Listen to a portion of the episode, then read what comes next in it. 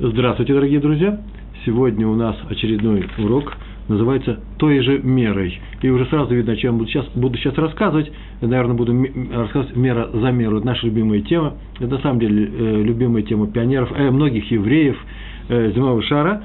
Э, мера за меру, меда, кенегет меда.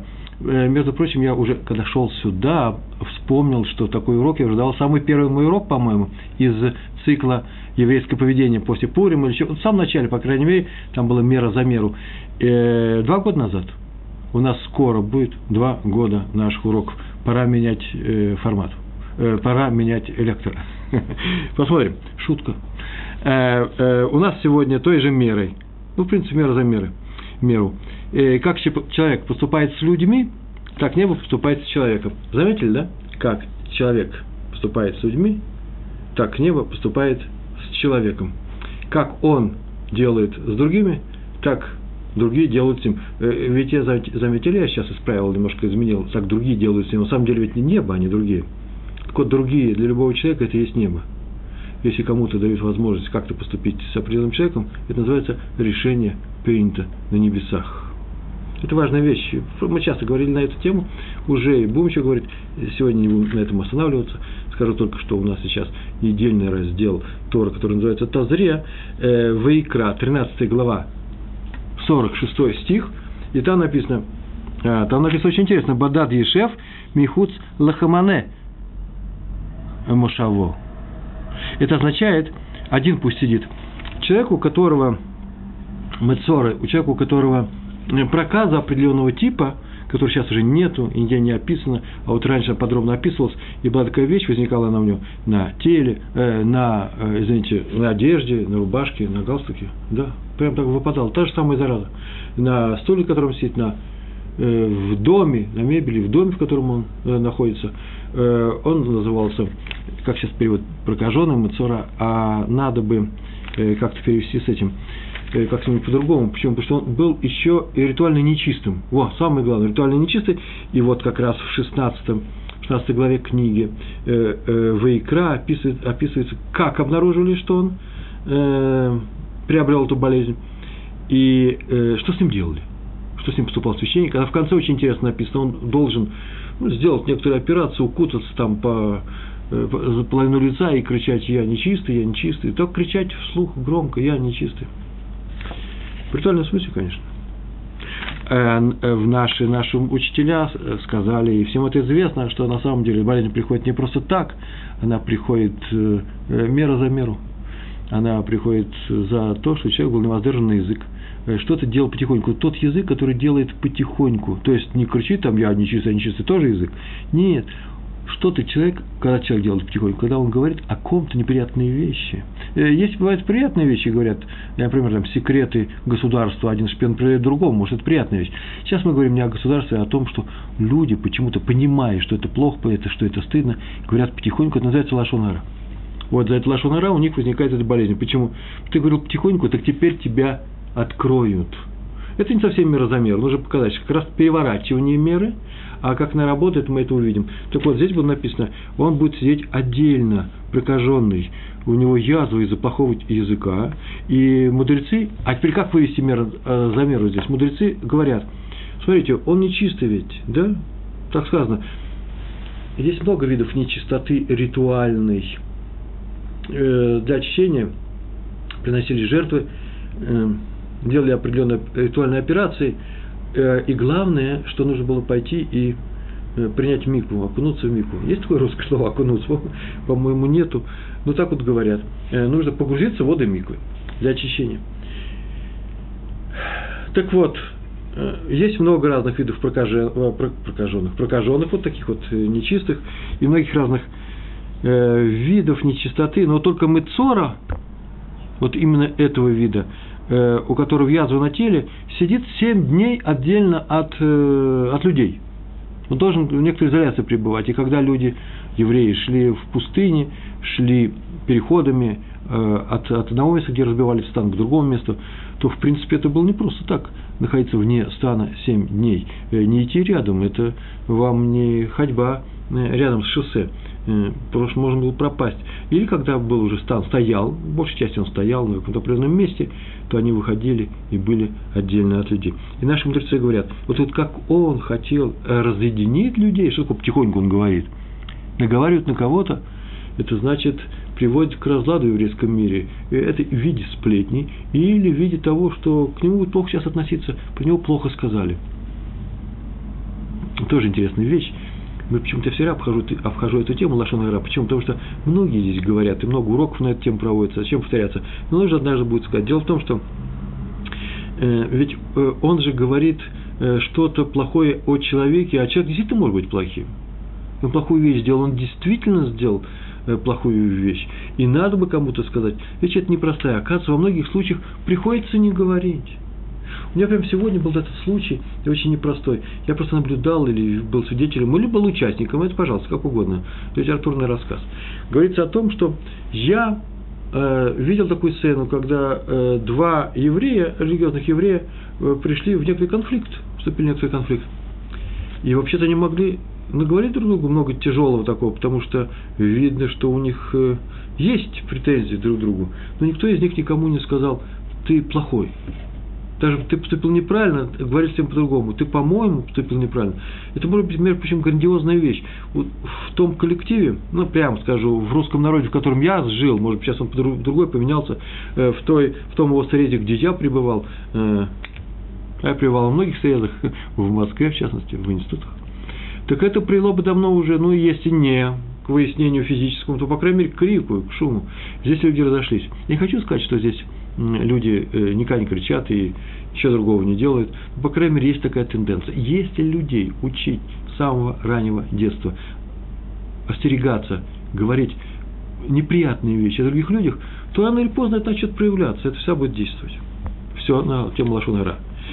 Так или иначе, мы видим, как он хотел разъединить людей. Как разъединить людей? Например, поссорить мужа с женой. Хороший пример. Так написано у мудрецов, поэтому я даже и привожу ничего. Или рассорить двух товарищей. Или вообще просто сказать плохо про другого человека. Хотел он разъединить, чтобы все отошли от него. Так, говоря о нем плохое. Так его теперь отделяют от евреев. Теперь семь дней сиди отдельно. Это называется мера за меру. Вот откуда мы это учим. Талмуд.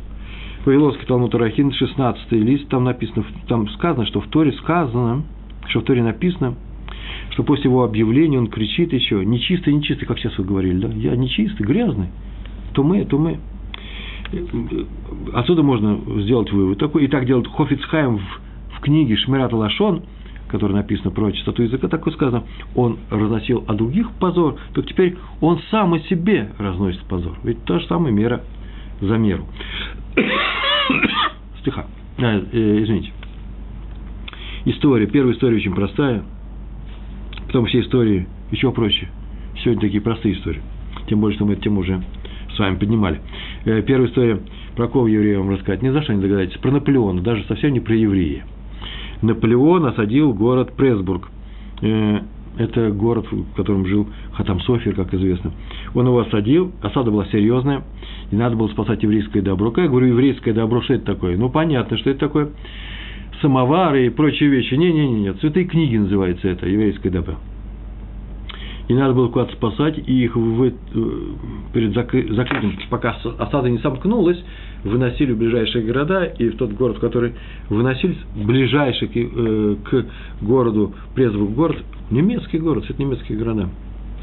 Город, я сейчас сказал, я шутку сказал, какой сейчас немецкий, Пресбург, город Ерген. И туда вынесли святые книги из синагог и отнесли. Об этом сказал Хатам Софер. Смотрите, год назад, мы уже, наверное, забыли, война идет, год назад случился пожар в городе, в городе Ерген. Серьезный пожар, много там сгорело. Евреи Пресбурга собрали у них большие деньги, помощь погорельцам.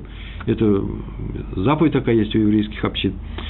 Помогли им, чем могли. Но они сказали, что у нас вот еще нет книг в наших восстановленных синагогах, там было две-три синагоги, и у нас нет этих книг, пожалуйста, дайте нам на время эти книги. И евреи города Пресбурга, тогда еще до войны, почему-то, я возьму, спасибо большое, почему-то, о, ширки, вода, я себе буду кашлять. Я поставить воду и кашать не буду. Они поставят воду, буду кашать. Так всегда делается. В евреи города Прессбург отказали, сказали, что книги самим нам нужны. По каким-то причинам отказали. Неважно сейчас говорить, по каким причинам отказали. Так вот теперь, Хатам Софер сказал, что книги города Прессбург, евреи города Ергена получили бесплатно. Вы вот не доделали хорошее дело, и теперь с вами это дело случилось. Остались без книг. У нас здесь будет еще рассказ, что остаться без книг евреям, остаться без святых книг, без, сифре, э, без свитков Торы.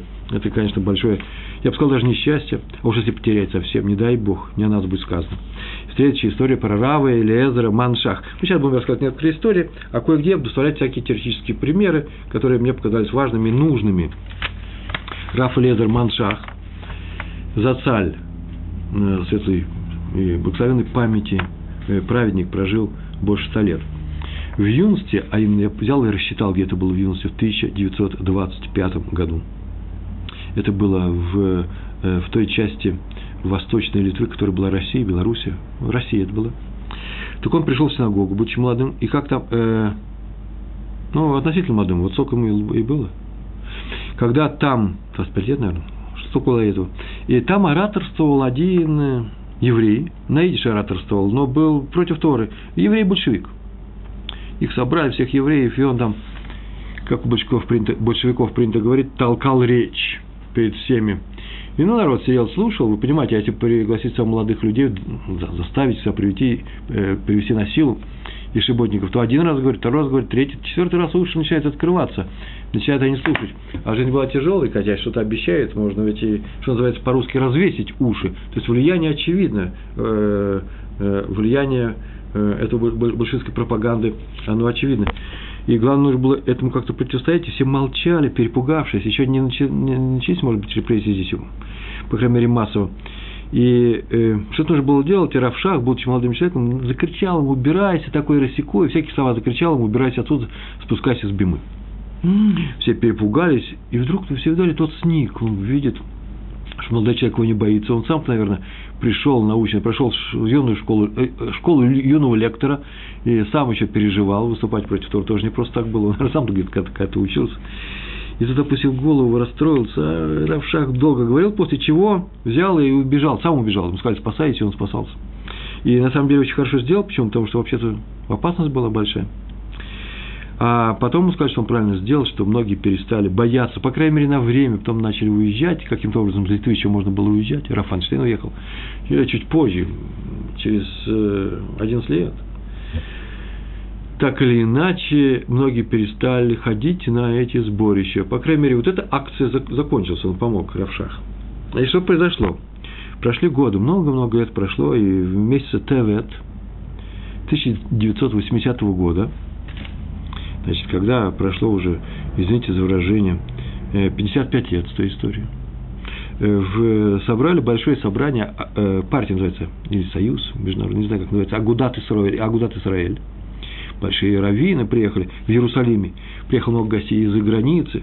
Такой помпезный был такой съезд огромный, религиозные евреи. Посмотрите где-нибудь в своих...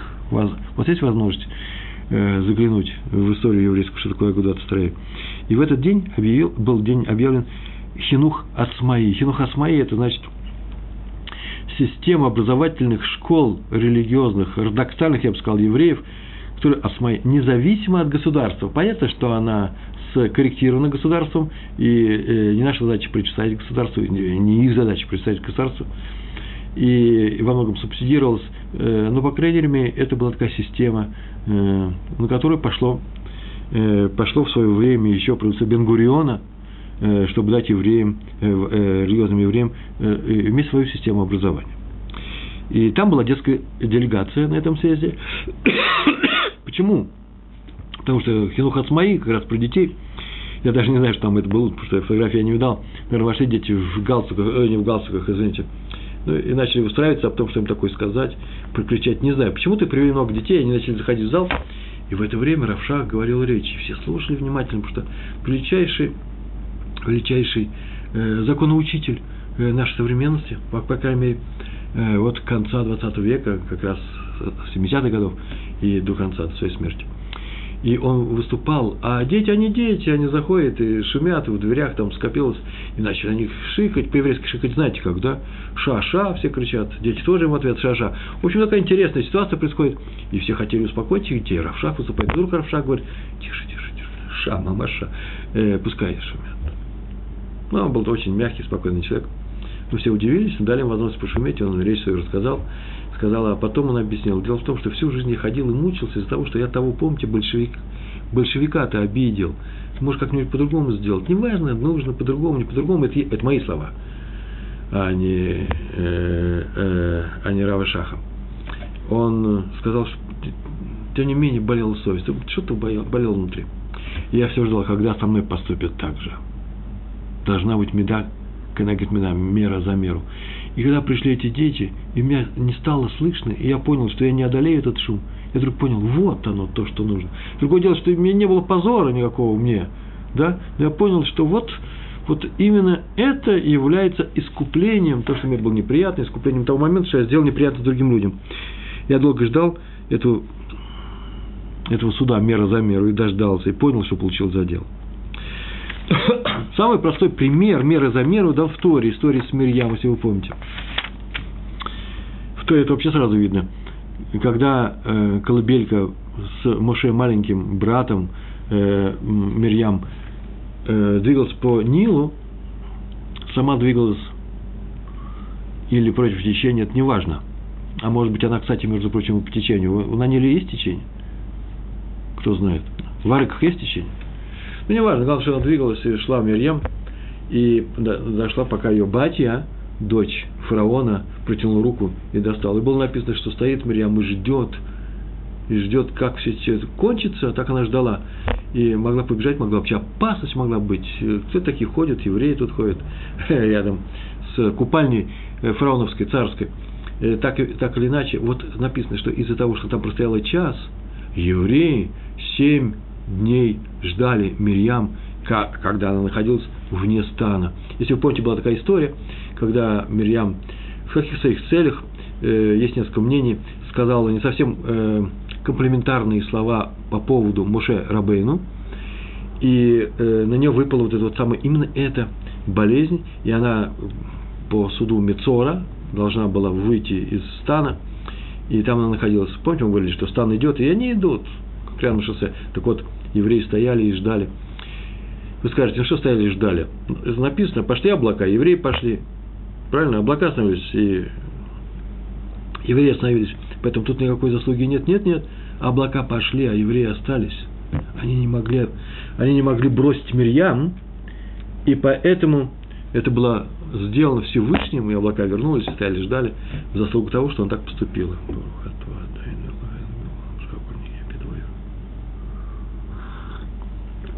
Извините, пожалуйста. Ну, так получилось. Нужно горячей водички. Это самый простой пример. А теперь наши истории дальше двигаются.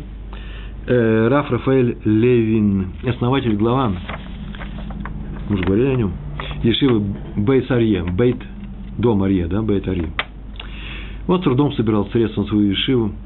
Действительно, очень тяжело было. А теперь историю, чтобы коротко, долго ее не рассказывать. Он шел по улице и собрал такие на встрече с какими-то меценатами. Меценаты теперь говорят э, тормим. Спонсор, извините. Теперь менеджерское слово спонсор. Вот тебе. И он шел по улице доволен тем, что у него в кармане или в портфеле пакет был с чеками. Несколько таких, я бы сказал, толстых чеков. Ну, ну и решил. И очень был доволен, пришел домой, открыл портфель. Нет этого пакета, черный был пакет, нет, нет этих денег. И он расстроился, Агмат Нефеш, настолько он просто расстроился сильно, так долго он искал эти деньги, так он обрадовался, что Шунганский ешив будет дальше существовать, теперь нет ничего. И очень расстроился. И так целый день расстроило, а на следующий день нашли пакет с чеками в углу, за, э, за столом, за прилавком, на рынке Махане-Иуда. Он никак не мог, не мог даже вспомнить, был ли он там, не был, что он там делает. Ну, кто-то взял и выбросил, чек не выбрасывает. Чего сделали? Хотя, может быть, потому что это не деньги, а именно чеки, может быть, их выбросили. Почему? Потому что там можно отметить, что делать нечего с ними. Да человек мог же их выбросить, выбросить вообще в помойку. Пойди теперь собирай. Ой, это длинная история, длинная канитель. Вы можете представить, я прихожу снова и говорю, чек твой пропал. Он говорит, подождем, в банке посмотрим. Он вроде был отмечен, только на твое имя, тогда я выписываю новый. То есть это длинная история. А может быть, все уже и пропало, и большой чек и уйдет. Я даже не знаю, как раньше делали. Расстроился, нашли. Как-то туда попало, непонятно. Непонятно, как он попал на рынок. Но их вернули честные люди, нашли. И они вернули, самое интересное, спонсору одного по чекам нашли, фамилию. Нашли спонсору. И тот уже вернул Раби Левину. Его радости не было конца. Он так обрадовался. Это, наверное, сияет, да, очень сильно. Яркое пятно. Не, ничего. А, так он обрадовался очень сильно. Потом он рассказывал. Он стал делать подсчет, это очень важно, сделать расчет. После таких историй, и это сегодняшний хидуш, это сегодняшняя вот новость, которую я хочу вам сообщить, что делать в таких случаях. Что случилось? Почему, он был до... Почему ему было доставлено такое большое огорчение, а потом такая большая радость? Что случилось? Как это понимать? Как понять эту реплику в небес в своем диалоге со Всевышним? Хорошее выражение. И вот про огорчение он вычислил, вычислил сразу. Почему он огорчился? Самый большой чек он получил от одного богача. Богатый человек, Гвир называется, богатый человек, Рич, который назначил ему встречу. Причем безапелляционно назначил там, в офисе, еще где-то назначил, назвал часо, э, часы. Число и час. И нельзя было ему объяснить, что вообще-то в это время еще шахрит идет. Или, например, урок после шахрита. Тут не до этого, потому что нужно Ишиву спасать. И что сделал э, Рав Левин? Он скомкал шахрит. Что-то прочитал же в конце сам. Или перенес утренний урок. Так написано было, что Бетель, кстати, перенес утренний урок Тора на более поздние часы. Не отменил. И пришел к богачу. Договорились, получил он свой чек. Он чувствовал себя жутким преступником, что он это сделал, все это. За это решили на небе. Так сам Рав Левин говорит. О, ты пренебрег молитвой, учением ради встречи. Теперь ты видишь... Что ты мог получить, это мои сообщат, сначала из комментария, да, потом текст, да? Что ты хотел получить от молитвы? Ответ с небес, правильно ведь? Что ты хотел получить от учения? Ну, награду за учение, вместе удовольствие, выполнение заповеди, награду. И ты сказал, что отодвинул в сторону и побежал за деньгами. Для Ишивы, согласен, для Ишивы. Взял, отодвинул. А теперь ты видишь, что толку-то от этого удовольствия нет, нет денег. Вот ты пренебрег счастьем своего рабочего дня, чтобы получить чек. Нет чека. Он валяется. И, и все, и ты решил, что он потерян со всеми концами. Поэтому за это дано было. Мера, мера за меру, видите, да? Поэтому было дано наказание. Он жутко расстроился. А за что радость? А, была еще да, такая история. Он вспомнил и рассказал своим ученикам. Вот мы записали, нам, нам записано, это здесь в книжке. Он даже попал в центре в города под дождь. Ну, раз мы говорим про Рафаэля Левисова, Ишивы, Бейт-Арье, да еще Махане-Иуда, это значит, на Агриппус он попал под дождь, да? Я так вычисляю. Канандоль, Патсон. Вдруг рядом с ним дождь был сильный. Зонтики нас не помогают во время дождя, вы знаете, да? Зонтики нужно не сворачивать и выбрасывать, а прям в таком виде выбрасывать, потому что одни скелеты от них остаются. Такие у нас дожди сильные идут. И тут машина остановилась. Он зонтик свой бросил. Нет, я от себя говорю про зонтик. И к этому знакомому нырнула машина. И тот сейчас его отвезет, Рав Левин, сейчас я его отвезу. И он решил его подвезти. И вдруг рядом у него мелькнула такая мысль. Сразу же рядом, после, сразу же после этого. Там стояла старая женщина с сумками. Видно, что не местная. Сама, наверное, ходила на рынок. Почему я сказал, что улица Агриппас. И она не могла найти место под дождем просто. Ну, такое место. Там есть такие места. И он говорит, я с тобой поеду. Я с тобой поеду. Если ты эту женщину довезешь до, до дома. А куда ее везти? Сейчас узнаем. Они подъехали, взяли, и так эта старушка обрадовалась. Говорит, о, за это мне деньги вернули, и радость была. То есть он сразу увидал в своей жизни, это немаловажная вещь, это важный опыт, некоторые действия, на которые обратил его внимание, с неба Всевышний. Причем так сказал, видишь, что ты сделал? Не делай так, потому что то, ради чего ты, с хорошей целью ведь сделал, да, отказался от чего-то хорошего, с хорошей целью, кавана называется. Так вот, знаешь, что от этого не отказывается, даже хорошая цель. Почему? Потому что ничего не получишь от этого, от, от, от, э, от того, куда ты бежал, торопился. Ничего ты не получишь. А вот то, что ты старушку взял, так делай дальше. Вот как мы тебя обрадовали, вот как ты обрадовал старушку, мы тебя обрадовали, тебя обрадовали не как награду за старушку, а как мера за меру. Так человек, так управляется миром, э, так мир управляется Всевышним. А именно, поступай так дальше. Это называется, я бы сказал, э, учеба, урок. Рав Нафтали Цви Берлин, всем прекрасно о нем знаем, анециев из города Воложин.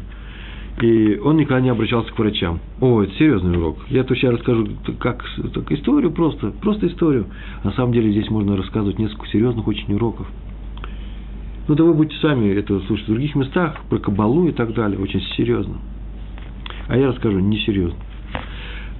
Но и не смешно. И он никогда не болел.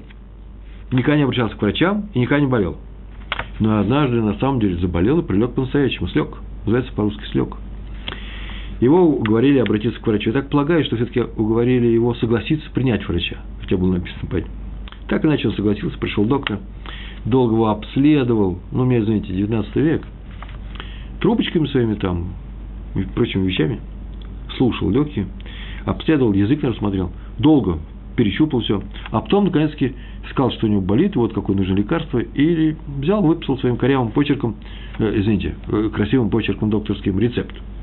И когда врач ушел, до, э, Анациф, Рав Берлин, взял этот рецепт и выбросил его. Порвал написано. Я не думаю, чтобы он делал это при всех, при враче. Не дай бог, чтобы никого не обидеть. Но выбросил. А домашние спросили, что случилось? Таты, что случилось? Если ты был, согласился на врача, уж согласился на врача, то согласился на рецепт. Если бы ты хочешь порвать рецепт, то вообще бы и не приглашал бы врача. Одно второму явно мешает, противоречит. И он ответил.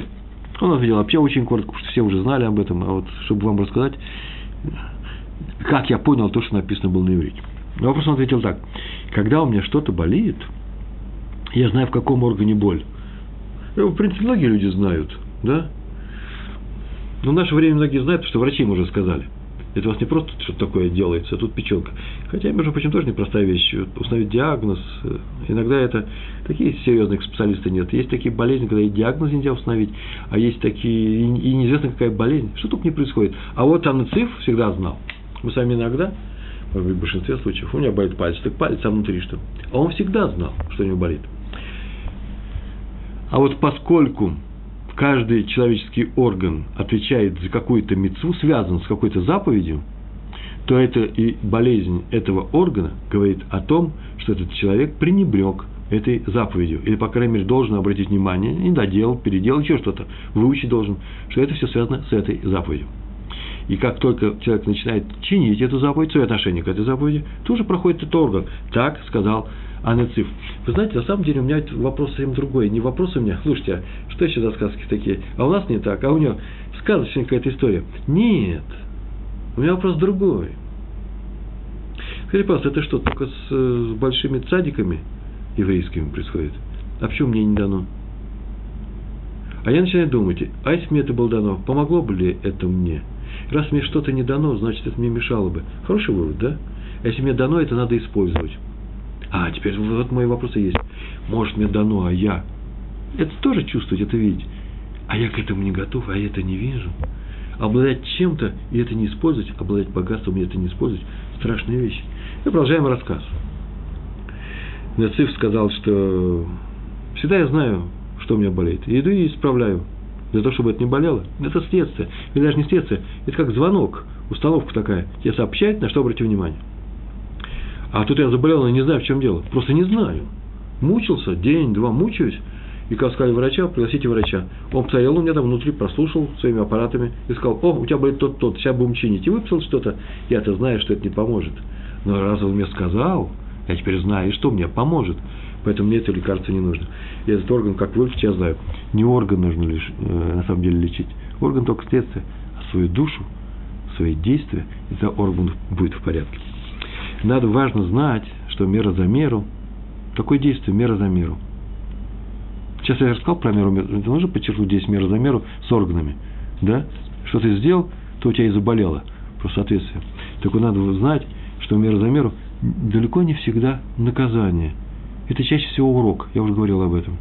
Вообще, в каждом событии, которое происходит в моей жизни и которое требует какого-то выбора с моей стороны, можно выделить четыре главных составляющих. Мы об этом как-то говорили в основных положениях. Я сейчас только еще раз напомню. Какие четыре составляющих? Некоторые указывают с другой стороны. Я этот кубик Рубика вижу с этой стороны. Так я увидал своих учителей. Так я отложил свою... Так, мне кажется, нужно рассказывать. В моей ситуации, согласно с той темой, которую я раскрываю здесь, еврейское поведение. Четыре вещи в каждом событии. Я их перечитаю. Первое. Это всегда экзамен. Это понятно, да? Какое бы событие ни было, вся это идет экзамен. Сделаю ли я правильный выбор или не сделаю? Поступлю ли я хорошо или плохо? Дальше посмотрим, как меня будет вести Всевышний, мешать, помогать. Это отдельная история. Но сейчас идет экзамен. Я должен дать правильный ответ. Я должен расти. Я должен получить следующую квалификацию. Я должен перейти с третьего курса на четвертый. Я должен перейти с одного уровня праведности на другой. Или же оставить некоторый уровень э, праведник, аноним какой, э, преступности, да, э, неприятности, какое-то плохое поведение, и подняться, э, что-то все исправить. Холодно в Иерусалиме. Весна. Первый экзамен или испытание, или соревнование, пожалуйста. Соревнование как испытание. Вторая вещь. Первая. Экзамен, вторая вещь. Наказание. В каждом событии, в котором я участвую, я должен сделать мой выбор, это не обязательно финал чего-то. Экзамен, экзамен между прочим, тоже финал, правильно? Чего финал? Сессии, э, семестра. Сессия, финал семестра. А тут прям сразу наказание. Наказание прям при этой жизни. В некоторых случаях это бывает так, такая вещь.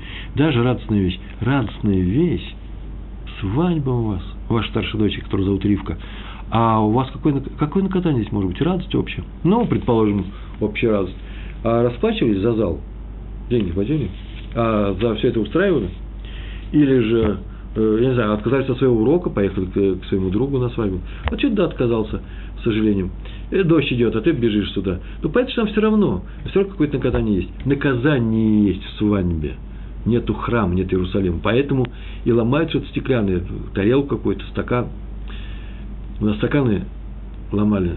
А вот здесь почему-то тарелки. Да, счастье. Тарелку сломать на счастье. И почему-то так положено. В Талмуде написано вообще дорогие бокалы. Не обязательно тарелки. Дорогие. И наказание есть даже и в этом. За то, что мы вот не удержали мы с вами храм. Мы с вами, не кто-то другой, мы с вами. И сейчас не удерживаем. Третья вещь – награда. Я именно в таком порядке перевожу. Награда. Даже в самом страшном наказании, которое вроде, ну, не дай бог, не о нас будет сказано, кто-то умер. И там есть награда. Теперь ты будешь самостоятельным, один пример. Или еще что-то будет. Нет такого, чтобы не было плохого дела, из которого не вышло бы хорошее дело. Но нет такого хорошего дела, из которого нельзя вывести плохое. Тоже можно спокойно и все уничтожить. Старое правило, чем выше поднимаешься, чем есть возможность выше подняться, тем есть возможность низко упасть. Вы понимаете? Если нам даны большие потенции еврейские, то понятно, что сюда придет какой-нибудь молодой человек и начнет в синагоге кричать за большевиков. Почему уж упасть, так упасть. И поэтому Равшах... Человек тоже высокого уровня, еще выше этого, закричал на него, и добро побил зло. В этот раз, не всегда. Итак, есть испытание, есть наказание, есть награда и есть урок. Четыре. Урок. Мы получаем урок. Так вот, мера за меру, чаще всего урок. Как работает, я сейчас расскажу несколько историй, а потом покажу, как это работает. Прямо с нами, с вами. У нас с вами. Это очень важно. Рав Левин. Давно о нем не говорили, да? Рассказывает, что когда он учился в маленькой ешиве, маленькая ешива – это ешива Актана, ну там, где дети учатся, и живут они дома. А потом, после бар-мицвы, может, еще год они дохаживают в малую ешиву, потом идут в большую ешиву. И тогда они уже живут до жениховского периода, на три-четыре года, уже пнемия. Еврейские, еврейские школы так устроены, так чаще были все и устроены.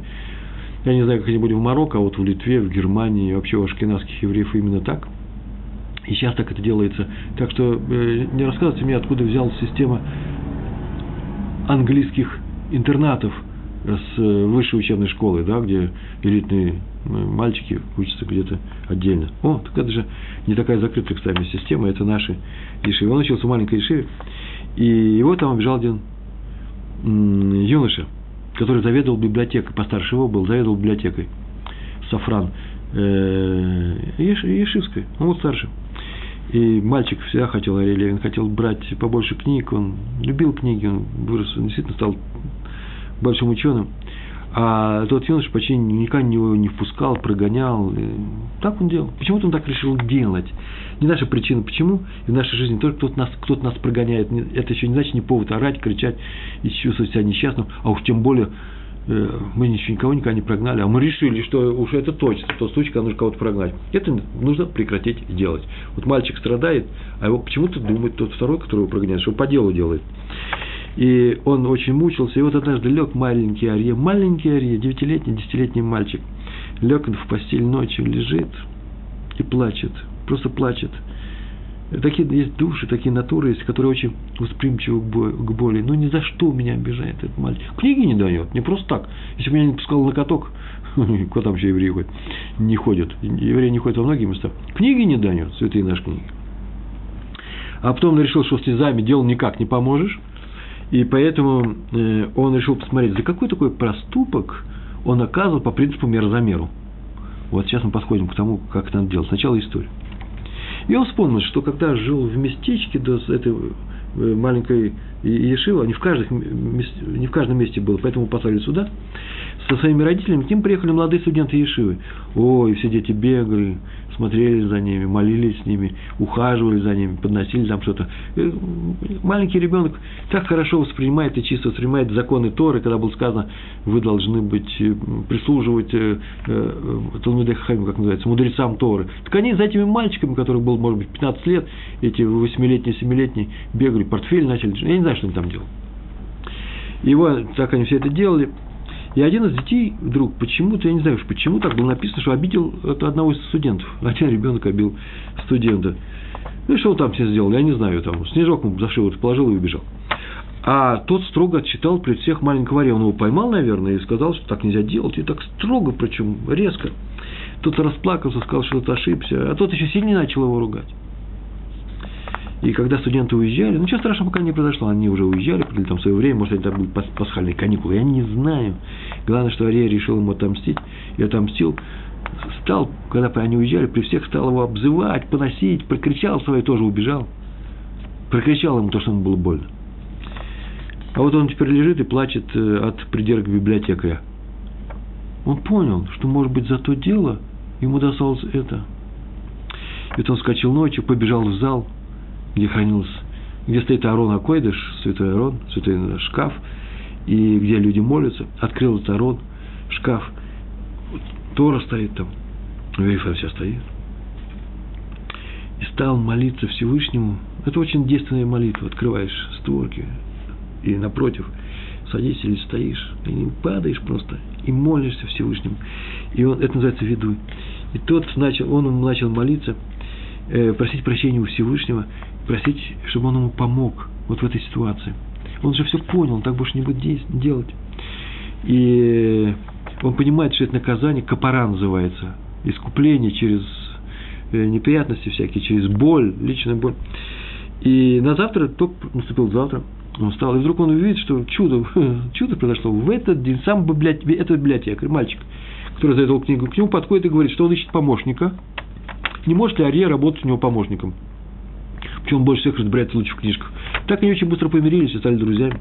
Хотел бы сказать, на всю жизнь, не написано. И Арье понял тут же. Так он рассказывал, Арье взрослый, Арье Левин, Рав, рассказывал, что понял, что то в детстве, что то был сигнал сверху, чтобы сигнал для чего, чтобы поискал в своем прошлом ту ошибку, за которую, по ее мере, он был теперь наказан. Вот сейчас я сформулировал это правило.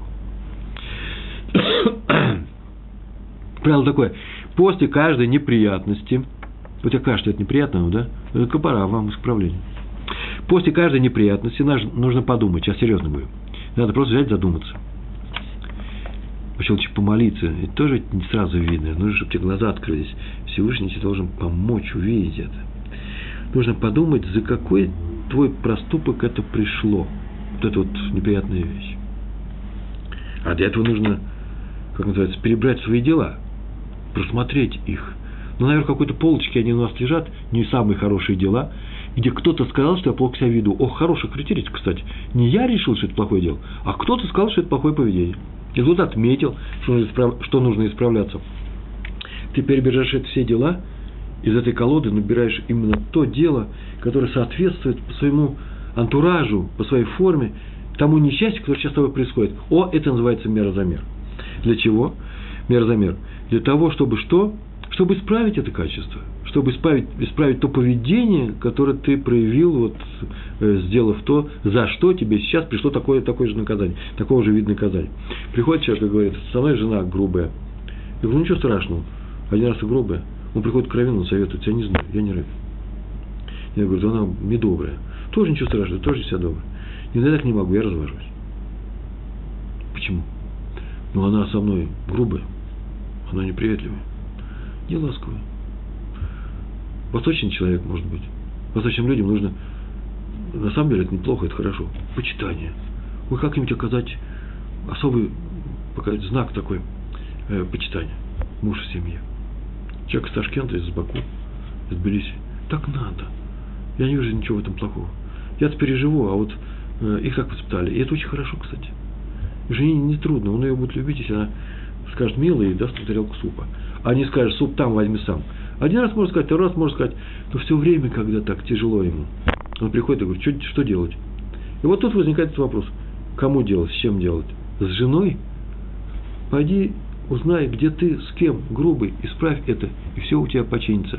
Всевышний тебе дал этот случай, этот случай, эту жену, эти качества жены, для того, чтобы ты справился, а не чтобы ты исправил свою жену. Мера за меру. А сейчас несколько историй, иначе мы уже не успеваем. У нас просто осталось катастрофически мало, мест, э, мало времени. Рав Ицхак Зельберштейн, мой любимый э, автор многих историй. Они с ним происходили на самом деле. Он был председателем на одном раввинском суде. И судились два человека. Э, поставщик дорогих тканей здесь, в Израиле, очень дорогих заграничных тканей, и покупатель. Э, что там у них произошло? Второй утверждал, что вот он купил некоторую ткань, в виде одежды, уж не знаю, бат назывался, или в виде просто отдельного отреза, не знаю. И он за большие деньги. И там на ней появились белые пятна, прям белые пятна. А торговец говорил: нет, но это может быть от стирки. Я же говорил, что это стирать нельзя. Сухая чистка, не знаю, что там должно было быть, стирать нельзя. Тот говорит: я не стирал, потому что таких пятен не бывает, только от стирки такие пятна бывают. Так они спорят, а тот говорит: забирай у меня, теперь ничего нельзя сделать, деньги большие заплатил. Тут нет, не хочу. Раф сказал, Рав Ицхак Зельберштейн сказал: в таких случаях понятно, что кто требует от кого. Покупатель требует от продавца, чтобы он забрал свою ткань и вернул деньги. То есть такое правило: если ты хочешь достать из него деньги, докажи, что, ты, что, что он виноват. Правильно, да? Не наоборот. Он ничего не должен доказывать. Докажи ему, что ты... Что он, что он виноват, что пятна произошли э, по, его, э, по его вине. Называется «Амуцеми хаверу алава арайя». Из того, кто достает деньги с другого, на нем доказательства, привести доказательства. Но тут, сказал Раф, такая большая сумма, на самом деле большая сумма, я уж не знаю, что там была за ткань, и поэтому он решил сделать запрос. Прямо за границу запрос. Мы говорили как-то, какая ответственность раввина за свои решения, за свои советы, за свой псак, псак-дин называется. Он сделал запрос. Может быть, оплатят они за границу, в эту фирму, можно ли принять товар обратно. А пока тем, тем временем он сказал, что покупателю, наверное, отдельно, не при том, сказал, покупателю надо бы пойти и рассмотреть свои дела. Такая большая трата, потеря так, таких денег. Уж не связано ли это с, таким, таким, с такой вещью, которую он сделал плохо? С чем-нибудь, с побелкой, что-нибудь белое. Что, что ты сделал такого, чтобы было белое? Так советует, между прочим, Аран Рабену Нисим Геронди. Если что-то случилось, ищи такое же в своих действиях. Но мы учим, мы сейчас это говорим об этом. Например, по-еврейски обидеть другого человека называется обелить лицо человека перед другими. Мальбин, да? От слова лаван. По-русски я бы сказал, бросил его в краску, а вот по-еврейски называется кровь у него от лица отхлынула. Вот что им такое сделал. И, потому что это есть мера за меру. Тут выслушал Рава и ничего не говоря сказал: да-да, был такой очень неприятный, тяжелый случай, и он теперь видит, что нужно исправиться, попросить, того человека, попросить прощения у того человека. Так иначе он теперь понял, да, это вот мне за что. Пока не говорили, а запрос уже был сделан. Телефонная связь была, он поручил секретаря. Пришел секретарь и сказал: да, фирма ответила, что пятна вышли у всей партии этой ткани, и она отзывает всю эту партию обратно, деньги вернет. Пока он делал шоу, связь вернулась. И, извините, я не такой простой человек, чтобы сказать, ой, какие чудеса, как сказал Тьелем, и молния, которая летела на тебя, пролетела мимо, со свистом. Да, такого не бывает. Здесь, между прочим, а если бы он не сделал шоу? Процесс уже пошел, был ответ или не был. Знать ничего не знаю. Рабену Нисим Геронди сказал, ищи в себе такое же, найдешь, исправься. Для этого это и пришло. Все понятно сейчас сказал? Или, мой, например, мой пример, который я рассказываю всегда, и очень многим рассказываю, я смеялся над идическим акцентом своего отца в свое время. Так вот, теперь мои дети, в частности, мой мальчик с рулет, не, что, не то что смеется, но иногда стесняется моего тяжелого русского акцента на иврите. Однажды попросили рассказать некоторые истории из жизни отказников. Я как-то встретился с Ребе, моего мальчика, которому сейчас уже одиннадцать с половиной лет. И я рассказал ему несколько историй. Он говорит, о, расскажи, пожалуйста, нам в классе перед мальчиками. И мой мальчик пришел и сказал, пап, а ты можешь послать кому-нибудь другого? А других нету, кто так расскажет замечательно, как я? Но я его понял и просто не пошел туда. Ему тяжело. А почему тяжело? Миленькие мои, так я же в свое время тоже думал, что же мой отец не может выучить? тридцать лет уже в России живет, тридцать пять, приехал в свою Украину, и уже на ичте не говорит, только со своими родными. Чего же он не может говорить чисто, без акцента, по-русски? Вот, теперь аукнул прямо на меня. Рассказ сказка из книги Раби Йосифа Хайма «Бен Йояда». Можете произнести? Бен Йояда. Богатый еврей, сказка, нанял одного нееврея, богатый еврей нанял не еврея, со словом, освободителя. Ну, может, бедного, не знаю. И повез свой товар куда нужно. А в пустынном месте нееврей решил еврея убить. Это старая сказка, это старые времена, сейчас так никто не поступает из неевреев. Раньше так бывало, бывало такое. И завладеть его богатством. Еврей стал просить его не убивать, пусть заберет весь товар, а его отпустит. Но тот не соглашался. Тогда еврей показал на птицу, которая сидела рядом на камне, где-то в стороне, и сказал, смотри, вот эта вот птица сидит на камне, она будет свидетелем твоего злодейства, и ты будешь еще наказан. Еврей посмеялся, убил еврея, взял эти деньги, стал богатым, пошел в гору, возвысился, стал министром, приближенным царя, первым помощником, Мишне Амелах, как Иосиф при фараоне. И однажды царский повар купил на рынке какую-то странную птицу, тушку ее, купил ее, редкого вида, принес во дворец и приготовил царю. Видно, что мясо нежное, особое, приправил ее, аромат замечательный. Царь отведал этой птицы. Вот она живая такая, знаете, как царям делают? Прям готовый фазан такой сидит. Он отведал, пришел в полный восторг и спрашивает, а что это за вид? Никто не знает. Он спрашивает всех, кто-нибудь видел такую птицу? Никто не знает. И вдруг кто-то взглядел, помощник его посмотрел внимательно и начал смеяться. Просто чуть ли не за живот схватился и по полу катался в присутствии царя. Все рассмеялись, конечно, царь спрашивает, а что случилось-то? Он говорит, да нет, нет, не важно. Не важно. Нет, что значит не важно, сказал царь. Расскажи, пожалуйста. Ты что думаешь, при мне просто так посмеялся и не важно сказать? Тот испугался. Он не, просто...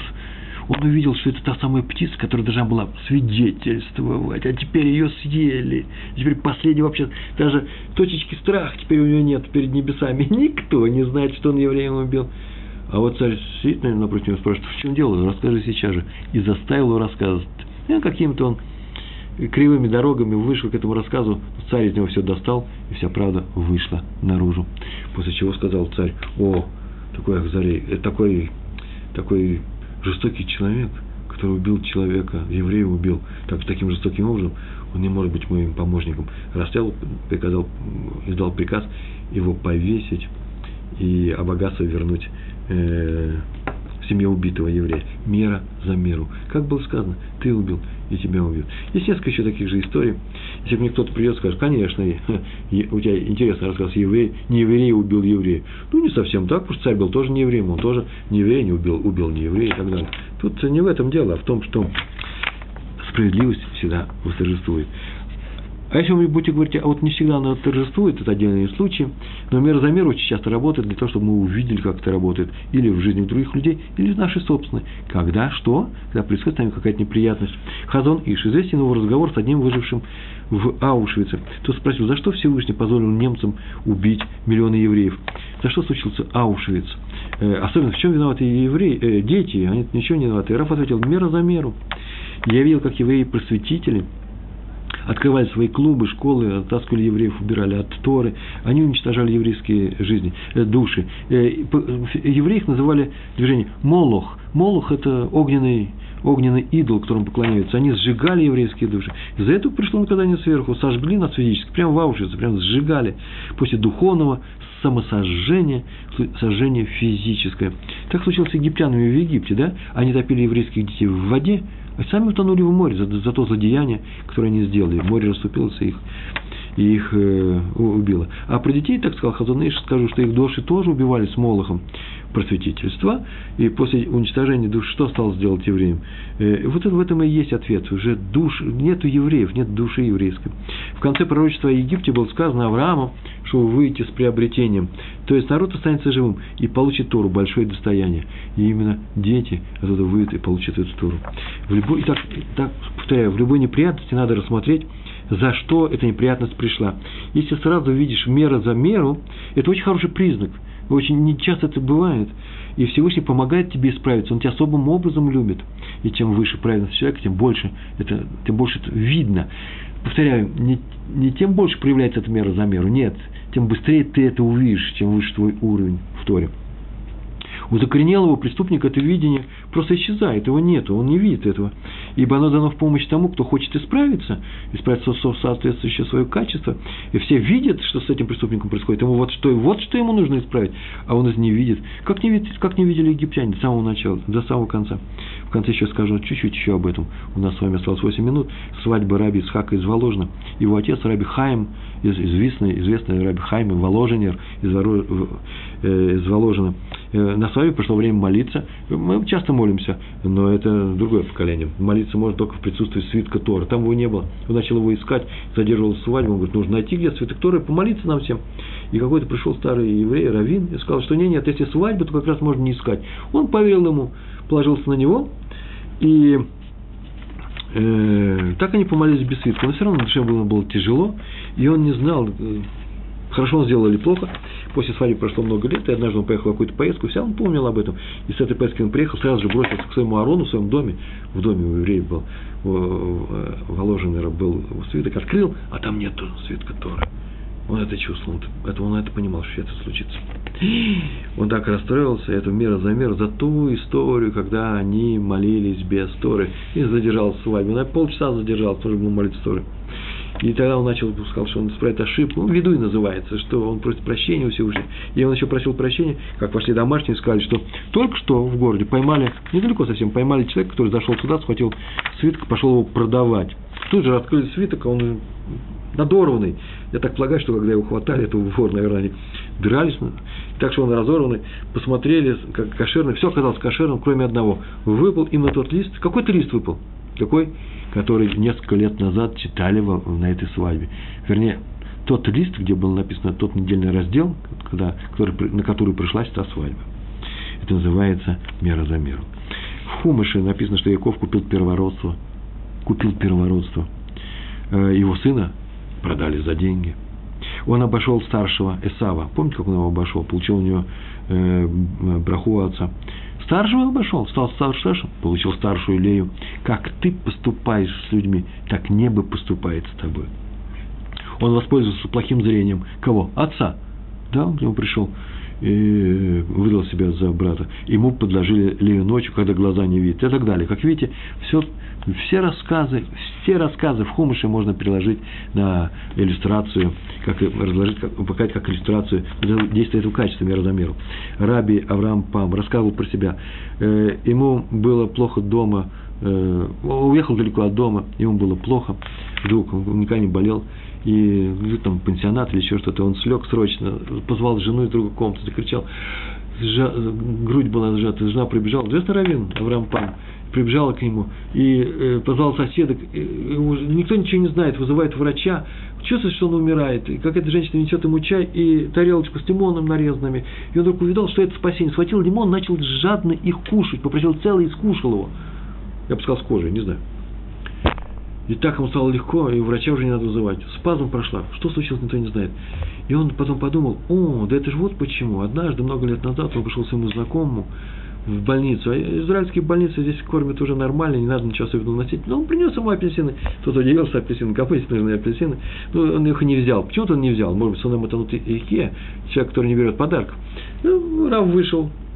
в коридор в той же палате, видит, какой-то больной лежит, и тяжело ему. И он положил ему рядом апельсины, и кто-то показал ему: порежь. И он ему отрезал, и только он увидал, что он жадно начал кушать апельсин. И пришел в себя. Он говорит, жизнь появилась в его глазах. Я ему дал сладкий апельсин, и он пришел в себя. А теперь мне дали кислый лимон, и я пришел в себя. Главное, что я пришел в себя. И в этом он увидел тоже такую же вещь. У нас осталось пять минут, есть некоторые вещи важные, есть несколько рассказов. И в то же время, вот что я хочу рассказать. Я, я подумал об этом по дороге, сошел. Здесь есть очень странные вещи. Вы знаете, как, какая странная вещь? Часто рассказывают в религиозном мире, пишут сайты, какое чудо явил нам Всевышний с каким-то человеком. Таких историй очень много. Вот он, в какую переделку он попал, и вот какое чудо с ним случилось. Миленькие мои, зачем нужно это чудо? Лучше бы Всевышний не давал бы ему этой переделки. Ну что за примитивизм какой-то? Все рассказы, все сказки так построены. Зачем это нужно делать? Он сначала его подведет к пропасти, бросит, а потом поймает на ходу, на лету, поставит и говорит: это я тебя спас, Всевышний. Это так работает? Нет. Оказывается, совсем все по-другому работает. Зачем все это делать? Зачем это чудо? Чудо – это нужно совсем другой вещью. Для того, чтобы тебя нужно было этой переделкой испугать.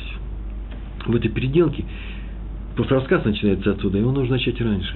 Ты что-то сделал такое, что теперь эта переделка является мера за меру. А вот чудо тебе, спасение отсюда для чего? Потому что мера за меру дана ведь не как наказание, как урок, чтобы ты исправил самого себя. Видите, мы знаем два правила: мера за меру. И второе, чудо после сложной, сложной неприятности. А работа одна и та же. Всевышний не наказать нас хочет, а что? Научить, помочь, сделать нас выше, лучше. Ну и еще у меня здесь несколько вещей есть, которые хотел сказать. Э, написано, как евреи, мы же начали на эту тему говорить, и поэтому я сейчас это тоже скажу, увидели, как египтяне погибли в море, увидели евреи, поверили в Творца и в Моше, так написано.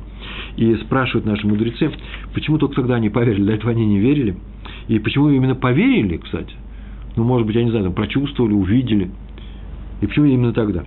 Нет, они увидели принцип, по которому работает Всевышний, по которому он правит миром, мера за меру. Это называется поверить. Поверить, в смысле, понять, как работает этот мир. И египтяне убивали нас, евреев, водой, и они погибли в воде. Ну, все, финал. У меня осталось две минуты. Заканчиваем наш рассказ. Может, потом еще какой-то рас... э, рассказ, наш урок. Смотрите. Иногда мы молимся, иногда, иногда мы молимся, что несчастье, беда, горе прошли мимо нас стороной. Нам они не нужны. Мы не хотим их. Но почему нам нужно, чтобы они прошли? Может быть, не нужно, чтобы они прошли? Ведь если не пройдут, мы не увидим работу принципа мера за меру. Что такое мера за меру? Это когда таки приходят к нам какие-то несчастья, и мы видим, почему они пришли к нам, что нам в себе нужно выучить, э, починить. И поэтому, может быть, и не надо каждый раз с такой радостью, с такой... Нет, неправильно. Не надо с таким энтузиазмом просить Всевышнего, чтобы он убрал от нас все. Оставь нам, пожалуйста, мера за меру. Оставь нам осознание того, что мы сделали. Сделали больно, сделай нам, сделай нам боль, чтобы мы исправились, другим не делали больно. Поэтому молиться нужно совсем по-другому. А именно, не совсем по-другому, вы правильно молитесь. Просто еще один маленький момент нужно добавить. Мы молимся, молиться мы молимся, но все удары неба мы принимаем с благодарностью. Как учителю, с благодарностью учителю за урок. И сразу же начинаем искать, за какое качество надо. Мы сейчас наказываемся и тут же исправляем в себе эти качества. Вот и все, что я хотел сегодня сказать. Кстати, о молитве Всевышнего. Как мальчик, который просит у Всевышнего, у Всевышнего, у отца свою конфету, это дает ему конфету, он просит вторую, то ему дает третью, он уже не дает. То же самое, может, и мы. Не надо выклянчивать у Всевышнего до самого конца все, что можно. Многие так думают. Ну, плохо молился, поэтому он тебе не дал. Молись сильнее. Может быть, тоже не даст. Может быть, тебе не надо. Может, это уже три кило конфет, которые ты уже не съешь. Поэтому, когда мы молимся с вами, для того, чтобы мы жили правильно, чтобы у нас была мера за меру, чтобы это совершенно замечательное лекарство пришло к нам, и чтобы мы получили выгоду, надо, может, по молитву включить маленький элемент. Послушайте, какой момент. Всевышний, дай мне, пожалуйста, то-то, то, что я прошу, спасите этого человека. Дай мне деньги на свадьбу, серьезная вещь. Или еще что-то. Я прошу Всевышнего. Знаете, какую, какую вещь интересную еще приношу? Но если ты не дашь, я тебе за это тоже благодарен. Вот на этой благодарности с вами заканчиваем. Если что-то было неудачно, значит, ну что я скажу, ну сами виноваты, шутка. Чтобы все было у вас хорошо, учите Тору. Приходите к нам еще. Большое вам спасибо. До свидания. Шалом, шалом.